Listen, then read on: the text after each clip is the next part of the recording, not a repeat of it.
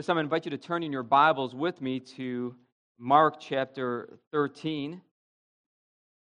Continue our sermon series on the gospel according to Mark. Mark chapter 13, I'll begin reading at verse 1 to verse 23.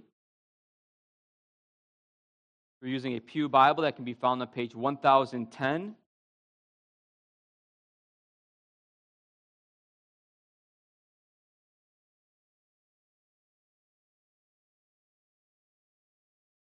This uh, passage of Scripture is also known as the Olivet Discourse. It's also found in Luke chapter 21 and in Matthew chapter 24.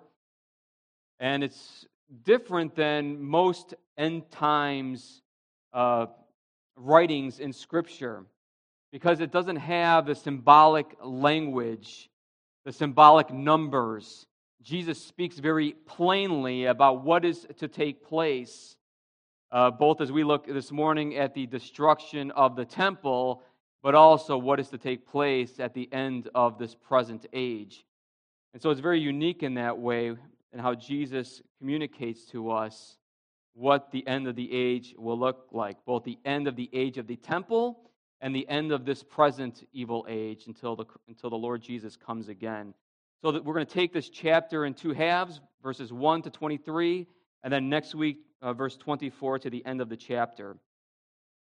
Let us now turn to God's word, beginning at verse 1. And as he, Jesus, came out of the temple, one of his disciples said to him, Look, teacher, what wonderful stones and what wonderful buildings. And Jesus said to him, Do you see these great buildings? There will not be left here one stone upon another that will not be thrown down. And as he sat on the Mount of Olives opposite the temple, Peter and James and John and Andrew asked him privately, Tell us, when will these, these things be?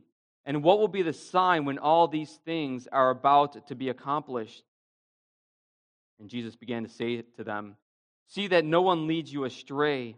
Many will come in my name, saying, I am he, and they will lead many astray.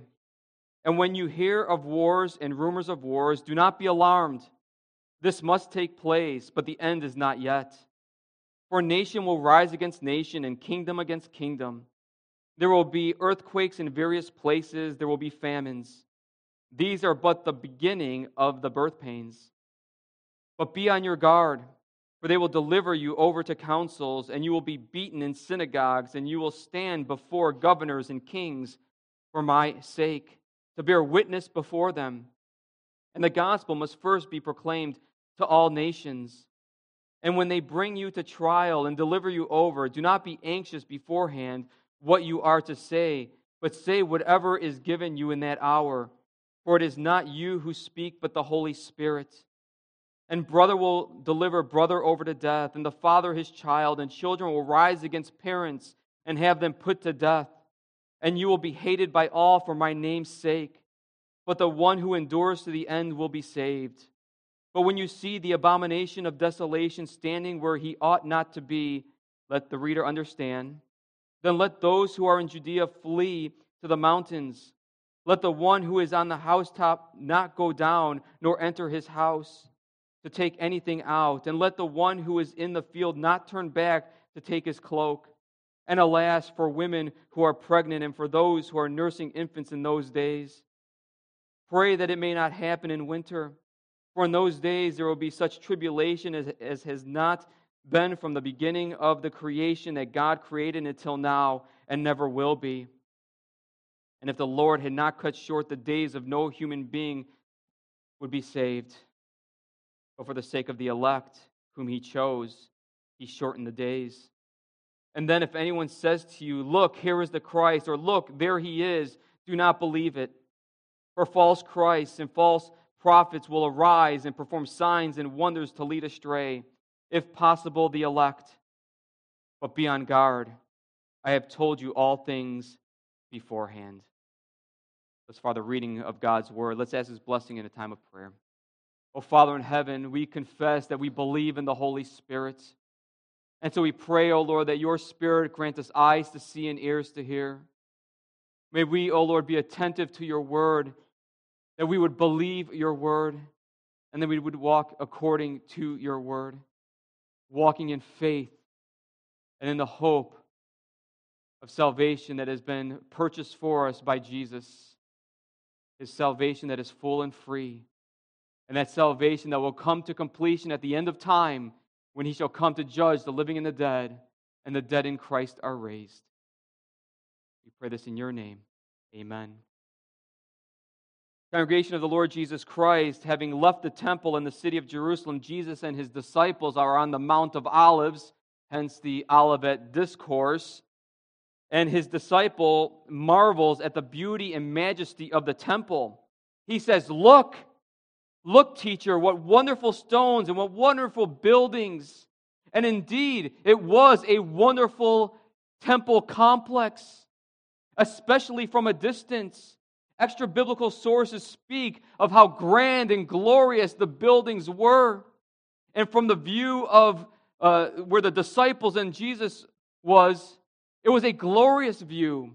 They had a panoramic view of Jerusalem and especially the temple because it was such a beautiful structure the gold, the limestone, everything was so beautiful that as the sun hit it, it would just shine.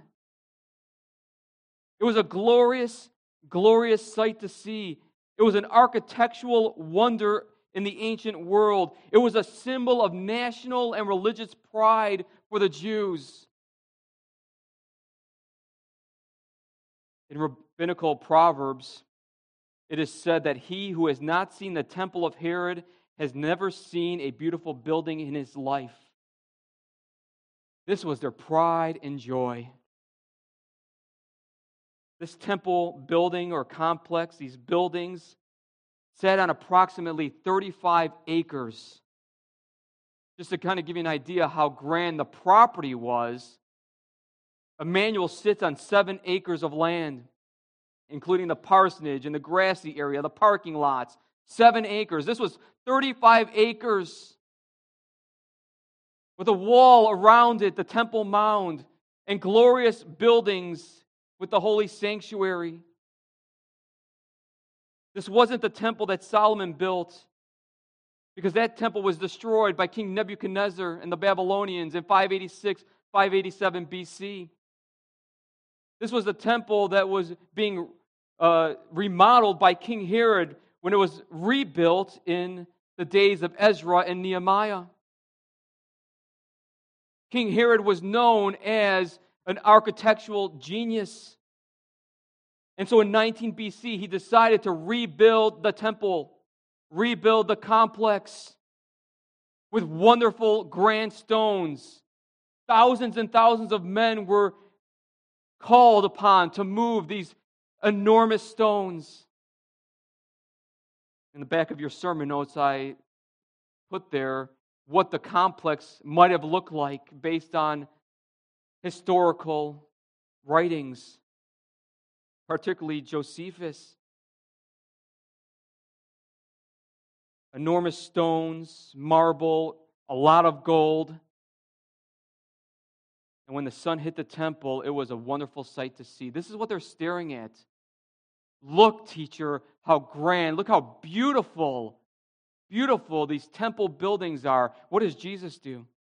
Jesus doesn't marvel at the temple buildings, but rather he foretells its ultimate end and destruction.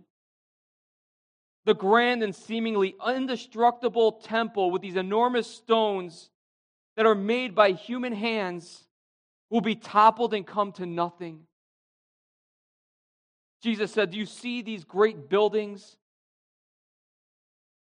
Verse 2 do you see these great buildings? There will not be left here one stone upon another that will not be thrown down. Jesus foretells the destruction of the temple and also Jerusalem. The emphasis is on the temple, and we'll see why. The temple in Jerusalem will be sacked by Rome and destroyed.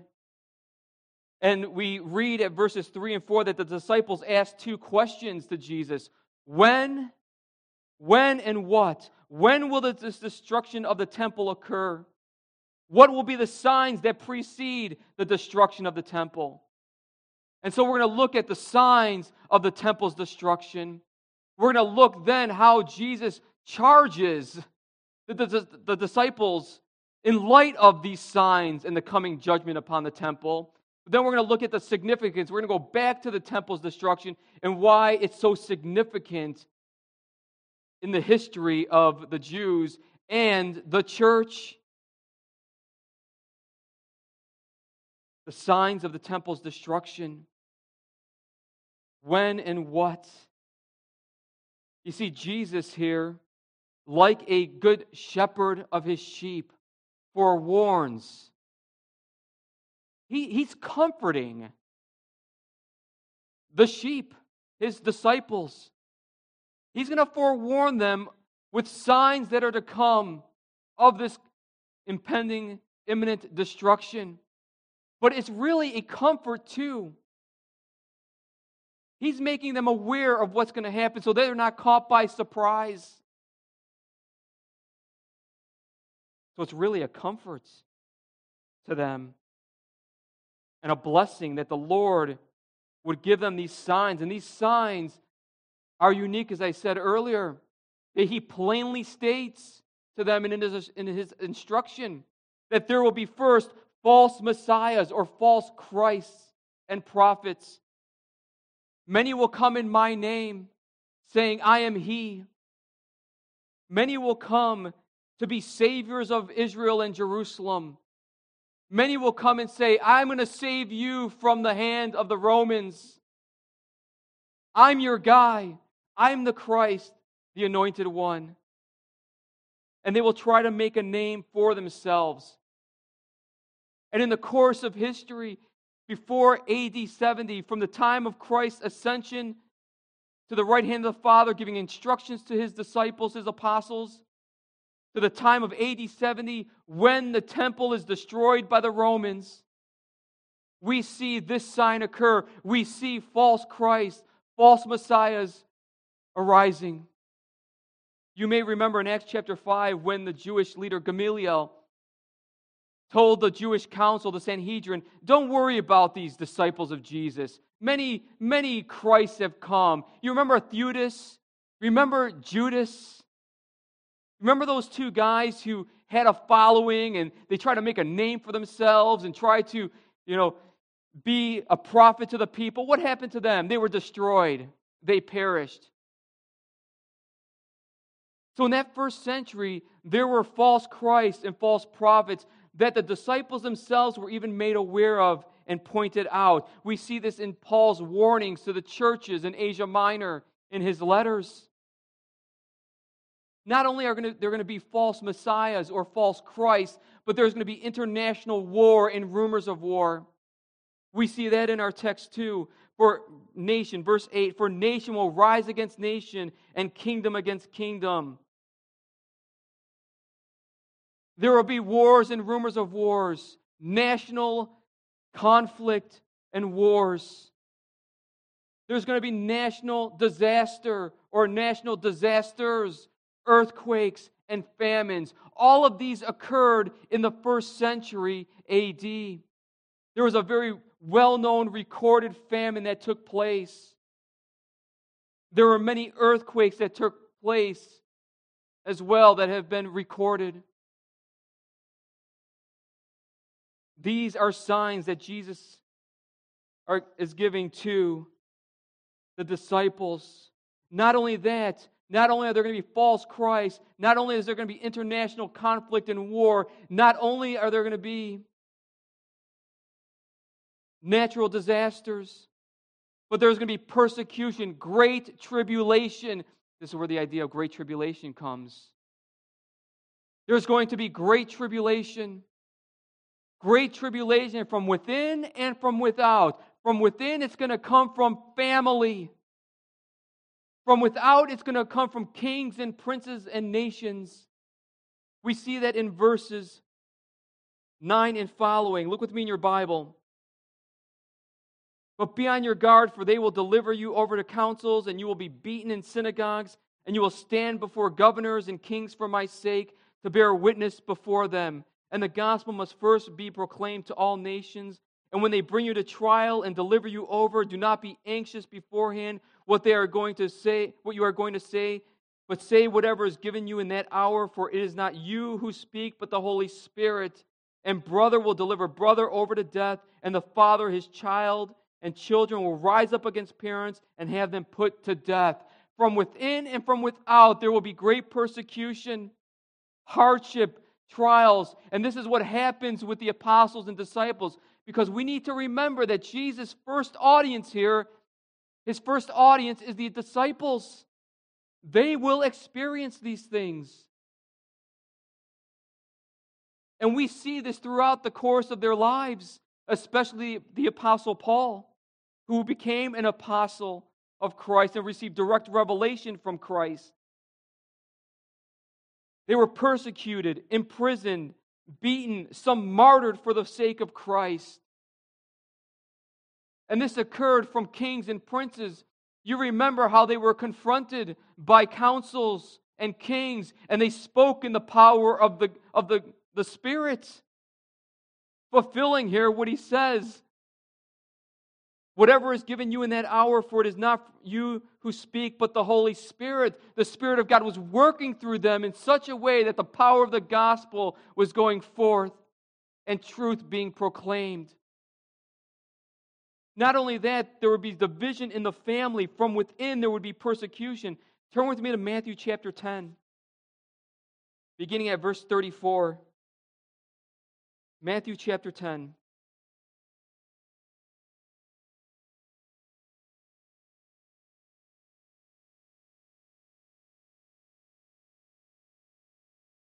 In this chapter, he talks about persecution.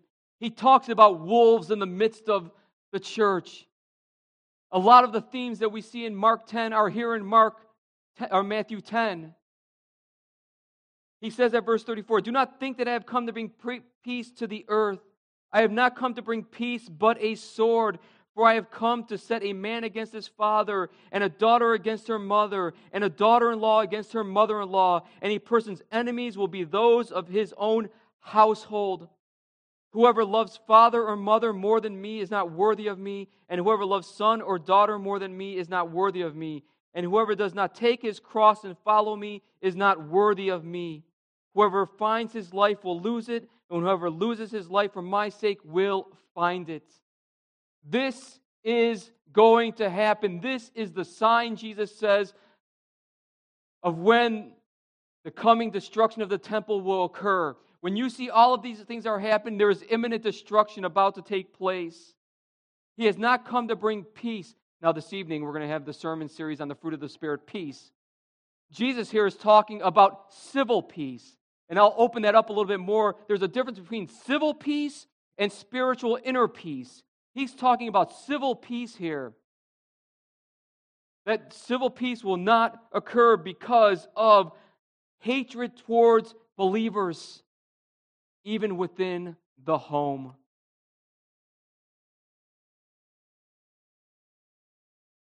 I remember one time I sharing the gospel with a family member, and everything was going well until I preached or shared with them the resurrection of Christ and he grabbed me by the, the collar and threw me up against the wall. I'm like, ooh, this isn't going to go well.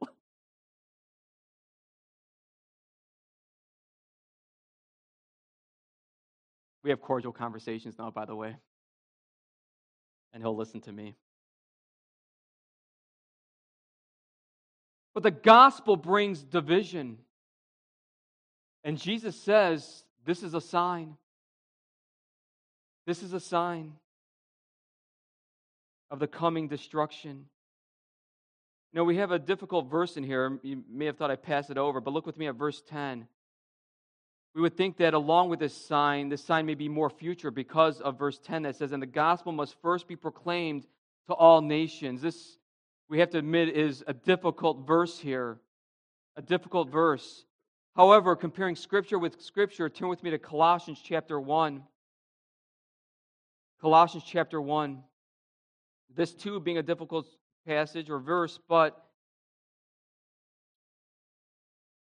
this shows that it is not in conflict. Verse 10 is not in conflict with the temple's destruction at AD 70 when the Romans destroyed the temple and Jerusalem.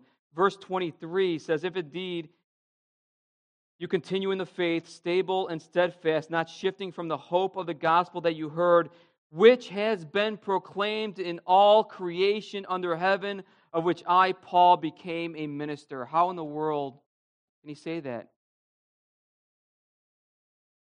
You know, there are times when you come to a passage in Scripture and you say, This is a tough one. This is a tough one. Perhaps he's speaking hyperbolically, that is, he's using an exaggeration. Perhaps he's talking about the Roman world, the Roman nation. But because of that passage in Colossians, we would not be far off by saying that, Paul, that Jesus can include this in here in stating this because this will be a time when the gospel will go forth from Pentecost out into the nations.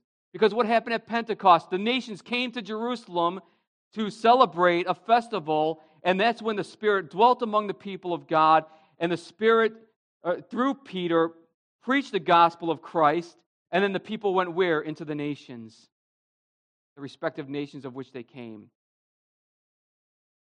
I don't want to belabor this point, but we, I still believe I still believe that we're still referring to the disciples here that Jesus is speaking, giving signs to the disciples, his first audience, that these are going to take place before the destruction of the temple. But then Jesus forewarns the apostles of a final act that will occur called the abomination of desolation. Look with me at verse 14. But when you see the abomination of desolation standing where he ought to be, let the reader understand. Then let those who are in Judea flee to the mountains. This abomination of desolation, or can be translated the abomination that results in desolation. There's an occurrence that will happen when there will be defilement of God's temple. And that is what happened when the Romans attacked and sieged the temple and Jerusalem. They defiled the temple under Emperor Titus. Defiled the temple. In fact, there were many before him who defiled or sought to defile the temple, but it was finally destroyed in AD 70 when the fire was brought upon the temple and the temple was utterly destroyed.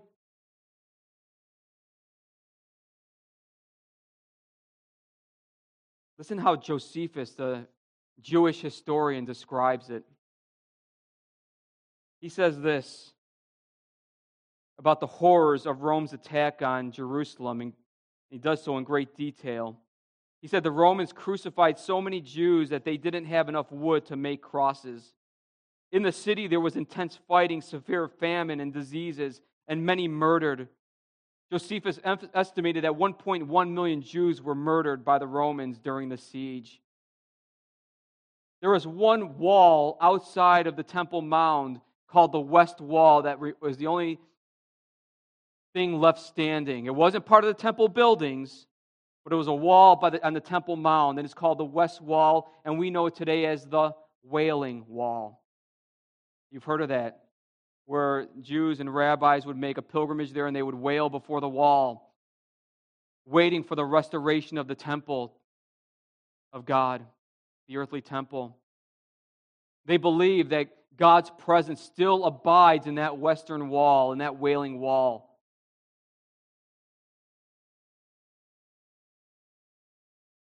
These are the signs, Jesus says. When you see this happen, the time has come.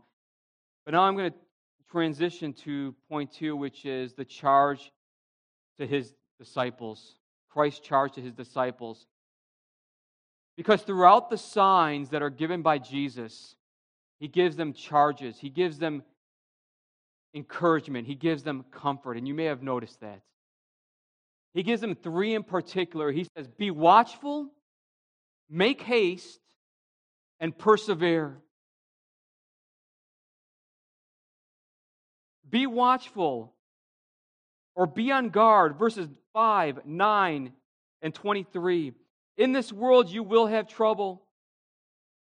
During this time, there will be great tribulation. There will many attempt, be attempts on your life. There are many attempts to lead God's elect astray. Many who call the name of Christ will show that they do not believe in Christ because they will go astray and follow after the world and the devil. But you be watchful, be on guard. Don't be deceived. He also gives them another charge, and we see this at verse 14. But when you see the abomination of desolation standing where he ought not to be, let the reader understand. Then let those who are in Judea flee to the mountains. Let the one who is on the housetop not go down, nor enter his house to take anything out, and so on. The verse goes. And so he commands them or charges them to make haste. When you see these things happen, make haste, especially the abomination of desolation. You know the end of the temple is near, and it's not going to be good.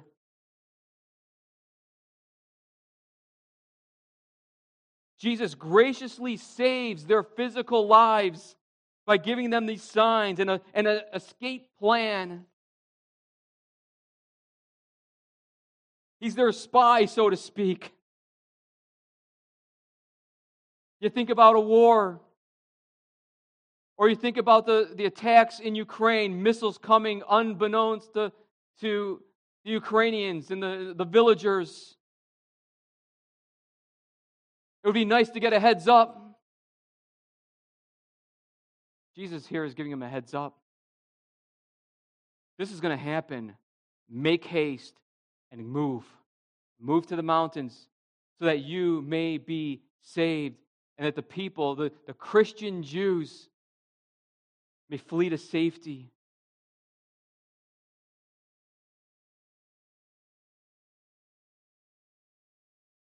This is further evidence that Jesus refers to the destruction of the temple and actually not the end of the age in this particular section. There's no use to running to the hills at the end of the age when he comes again. Third part here, another charge that Jesus gives his disciples is to persevere to the end. For those who perseveres in faith to the end will be saved spiritually during Roman oppression and persecution of Christians in those days, friends, even in the second century, century, there was much persecution, much martyrdom. And when Christians were called to denounce their faith and give allegiance to Caesar, many gave in.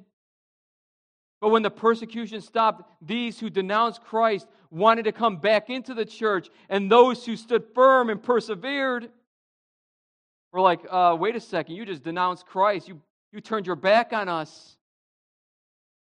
And so there was this conflict, even within the church, that during these times of persecution, would those who persevered, those who pressed on and remained in the church who were not martyred, would they forgive and welcome those who did give in to Caesar and persecution? This was a problem.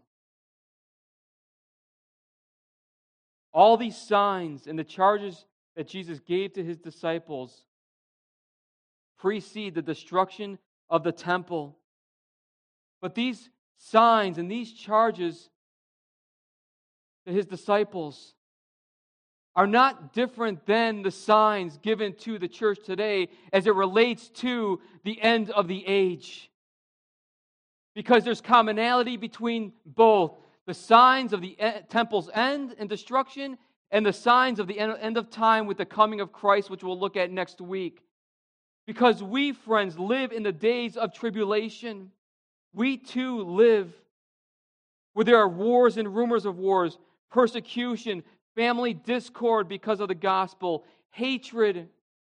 And in the context of the second coming, uh, Paul even talks about the man of lawlessness who will come. And he will deceive many by signs and wonders.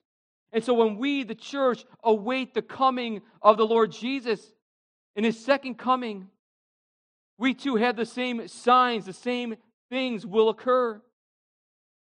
And he's teaching us how to find hope, how to find rest in the tribulation. For we are in tribulation. He's teaching us how to cope in this fiery trial.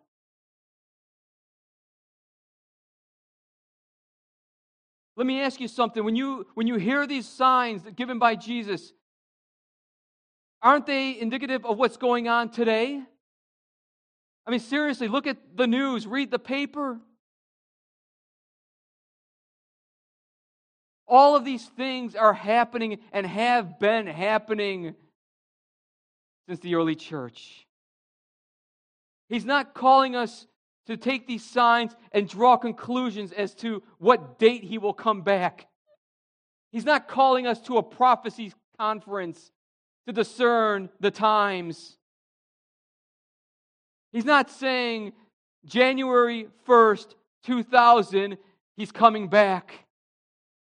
You remember those days?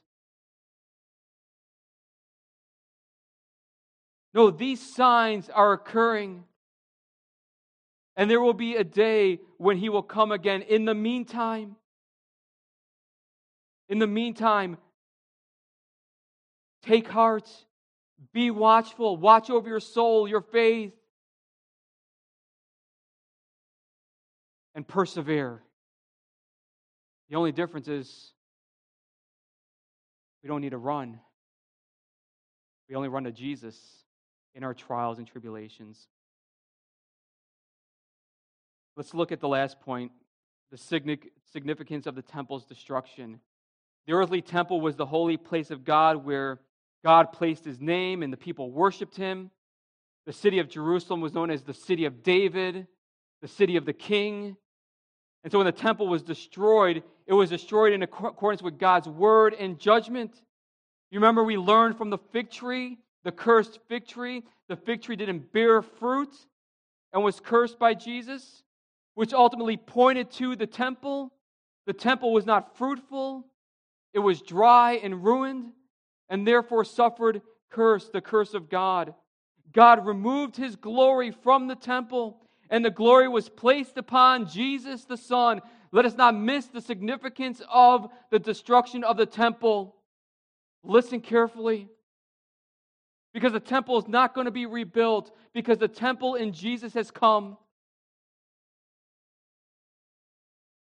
In fulfillment of Ezekiel chapter 11. Listen what Ezekiel says.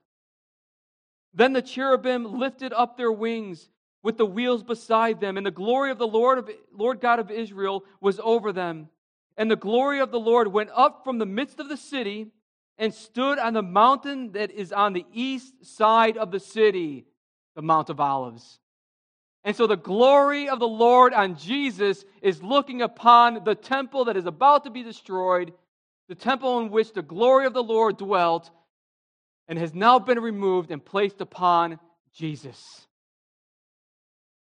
Jesus is the temple. That is the significance of the temple's destruction. Furthermore, the temple hasn't been rebuilt because the old dispensation of the earthly temple and the old covenant worship Worship is done, complete, because it is fulfilled in the Lord Jesus Christ, who is the sacrifice for our sins. The Lamb of God who takes away the sin of the world. He is the fulfillment of the temple. He is the one who said to the Jews in John chapter 2 Destroy this temple, and in three days I will raise it up. The Jews then said, It has taken 46 years to build this temple, and you will raise it up in three days. But he was speaking about the temple of his body. When therefore he was raised from the dead, his disciples re- remember that he had said this, and they believed the scripture and the word that Jesus had spoken.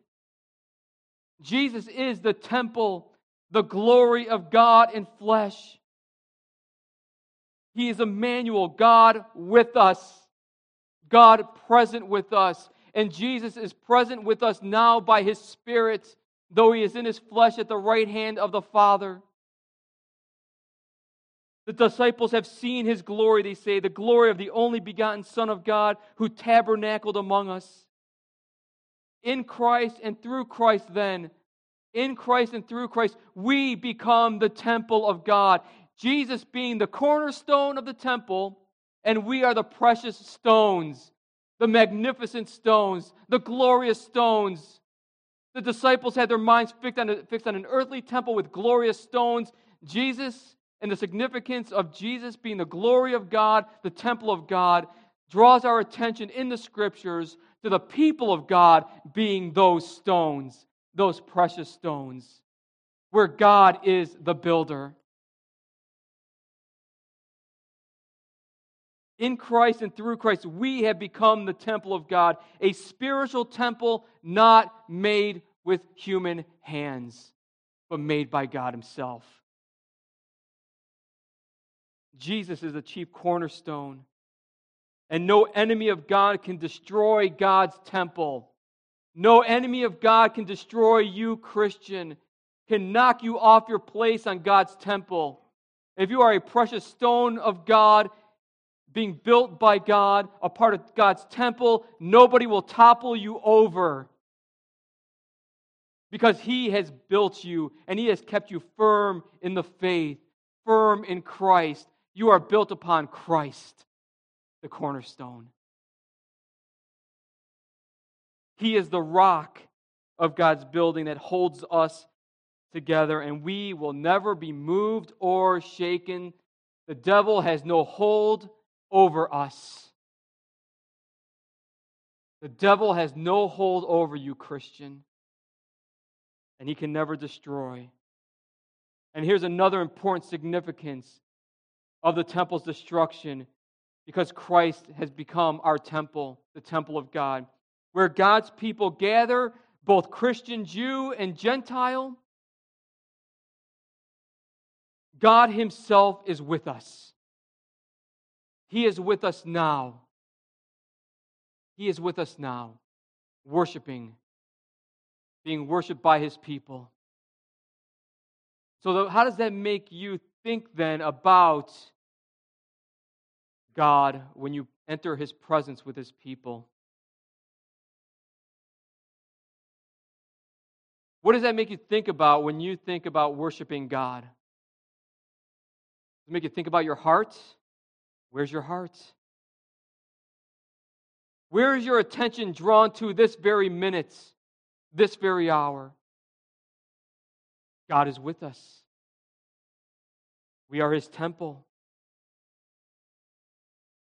Beautiful, precious stones of God's grace in Christ. His church is the precious building with precious stones that the Lord God, the Lord Jesus built and that the Lord Jesus approves of. Look, teacher, look. Look what marvelous stones, what wonderful buildings. From Jesus' perspective, he looks at you and me, Christian. He looks at you and me and considers us precious in his sight. Amen. Let's pray. Oh, Father in heaven, we thank you that by your grace, and your mercy, you have made us into a holy temple, a royal priesthood, and that your presence abides with us and will never leave us nor forsake us. And we, O oh Lord, look to the one who is the glory and image of the invisible God, the Lord Jesus Christ. We look to him in faith. We pray, O oh Lord, that you would grant us hearts that are watchful and that you would help us, O oh Lord, by your Spirit and word to persevere and press on during this tribulation in which we live, knowing that there's an eternal inheritance that awaits the people of God in the heavenly places, an inheritance that will never perish nor fade. Oh Lord, we thank you and give you praise and glory and honor. In Jesus' name.